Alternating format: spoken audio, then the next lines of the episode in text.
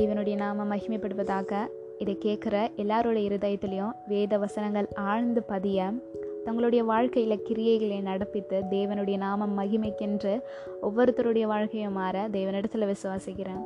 இன்னைக்கு நம்ம பார்க்க போகிறது மத்தையும் பதிமூன்றாம் அதிகாரத்தில் இருக்கிற முக்கியமான வசனங்களை பற்றி அது என்ன முக்கியமான வசனம் அப்படின்னா வேதத்தில் எவ்வளவு வசனங்கள் இருக்குது ஆனால் இந்த மத்தையும் பதிமூன்றாம் அதிகாரத்தில் இருக்கிற வசனம் ஸ்பிரிச்சுவல் லைஃப்லேயும் சரி வேர்ல்ட்லி லைஃப்லேயும் சரி இதை அப்ளை பண்ணிக்கிட்டால் நிச்சயமாக உங்களுடைய லைஃப் சக்ஸஸ்ஃபுல்லாக இருக்கும்னு நான் நம்புகிறேன் மத்திய பதிமூன்றாம் அதிகாரத்தில் மூன்றாம் வசனத்திலிருந்து எட்டாம் வசனம் வரைக்கும்.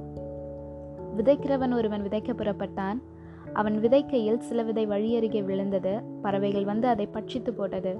சில விதை அதிக மண்ணில்லாத கற்பார இடங்களில் விழுந்தது. மண் ஆழமாயிராததினாலே அது சீக்கிரமாய் முளைத்தது. வெயில் ஏறின போதோ தீந்து போய் வேறில்லாமையால் உலர்ந்து போயிற்று. சில விதை முள்ளுள்ள இடங்களில் விழுந்தது முள் வளர்ந்து அதை நெருக்கி போட்டது. சில விதையோ நல்ல நிலத்தில் விழுந்து சிலது நூறாகவும் சிலது அறுபதாகவும் சிலது முப்பதாகவும் பலன் தந்தது. இந்த வசனங்கள் கேட்க நல்லா இருக்குல்ல? படிக்கவும் ரொம்ப அழகாக இருக்கும். இந்த வசனங்கள் எல்லாம் ஓமைகளாக சொல்லியிருக்காங்க.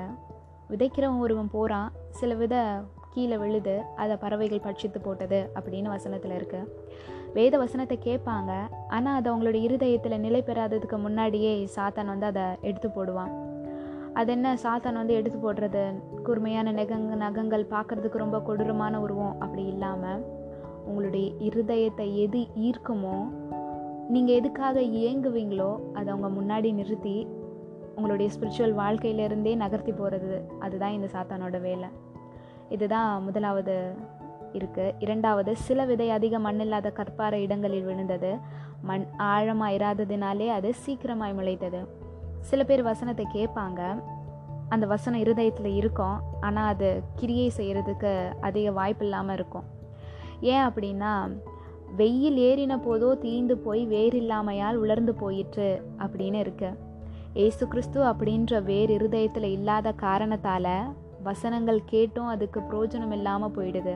ஒரு காணல் நீர் போல இருந்தும் இல்லாதது போல இருக்கு அந்த வசனம். அடுத்து சில விதை முள்ளுள்ள இடங்களில் விழுந்தது முள் வளர்ந்தது அதை நெருக்கி போட்டது. இங்கே முள் அப்படின்னு கொடுத்துருக்காங்க அப்படின்னா இது உலகத்தின் காரியங்கள் உலகத்தின் கவலைகள் அதுதான் இங்கே முள் அப்படின்னு.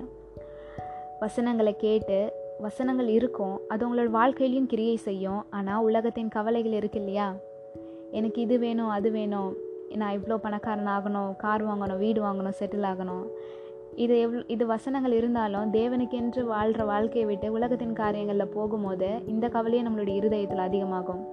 இதெல்லாம் வளர்ந்து அந்த விதையை வளர விடாமல் நெருக்கி போடுது வளர்ந்தும் அது பிரோச்சனம் இல்லாமல் போகிடுது. அடுத்து சில விதையோ நல்ல நிலத்தில் விழுந்து சிலது நூறாகவும் சிலது அறுபதாகவும் சிலது முப்பதாகவும் பலன் தந்தது.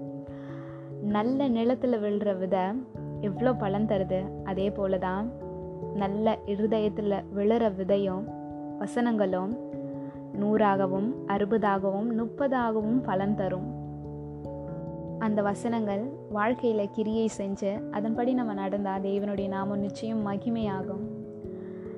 நம்மளுடைய வாழ்க்கையை மாற்றக்கூடிய வசனங்கள் எவ்வளவோ வேத வசனத்தில் இருக்குது சில பேருக்கு ஒரு விதமான வசனங்கள். சில பேருக்கு மத்தையோவில் இருக்கலாம். சில பேருக்கு குருந்தியரில் இருக்கலாம். சில பேருக்கு எவ்வளோ வசனங்களில் அது மாற்றம் அடையும் ஒன்று தெசல் நோக்கியர் இரண்டாம் அதிகாரம் மூன்றாம் வசனம். இல்லை கடைசியில் வெளிப்படுத்துதல் விசேஷம். இந்த மாதிரி எவ்வளவோ அதிகாரத்துலேயோ வசனங்கள்லேயோ சில பேருக்கு வசனங்கள் வேறுபடலாம்.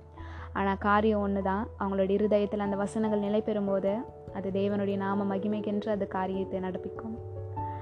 நம்ம ஒரு காரியத்தை கேட்டிருப்போம். நிறைய பேருக்கு இது தெரியுமா என்னன்னு தெரியல. தமிழன் எதற்காக புத்தகத்திற்கு நூல் என்று பெயர் வைத்தான் தெரியுமா அப்படின்னு ஒரு கேள்வி. இதை கேட்குற யாராச்சும் யாருக்காவது அதுக்கு தெரியுமா? பதில் தெரியுமா? ஓகே தெரியாதவங்க தெரிஞ்சுக்கோங்க. தெரிஞ்சவங்க ஞாபகப்படுத்திக்கோங்க. தமிழன் எதற்காக புத்தகத்திற்கு நூல் என்று பெயர் வைத்தான் அப்படின்னா ஊசியின் காதுகளில் நூல் நுழைந்தால் அது ஆடைகளின் கிழிசல்களை தைக்கும். மனிதன் காதுகள் என்கின்ற துளைகளில் நல்ல நூல் நுழைந்தால் மனதில் உள்ள கிழிசல்களை தைக்கும். அதனால் புத்தகத்திற்கு நூல் என்று பெயர் வைத்தான் தமிழன். உலகத்தாரால் எழுதப்பட்ட புத்தகங்களை வாசிக்கும் போதே இருதயத்தில் உள்ள கிழிசல்கள் எல்லாம் மாறும் அப்படின்னா தேவன் சொன்ன வார்த்தைகளும் தேவன் சொன்ன வசனங்களும் தீர்க்க தரிசனங்களும் இருக்கிற இந்த புத்தகத்தை வேத வசனத்தை வாசிக்கும் போது நம்மளோட வாழ்க்கையே அற்புதமாக மாற அந்த காரியங்களை இருதயத்தில் படிஞ்சு அதை நிலை பெற்று உங்களோட வாழ்க்கையில் அது நல்ல கிரியைகளை செய்யும் போது வேதத்தில் உள்ள மாதிரியே நூறாகவும் அறுபதாகவும் முப்பதாகவும் அது பலன் தரும் இல்லையா? வேதத்தை வாசிங்க வசனத்தை தியானிங்க. Thanks for listening thank you God bless you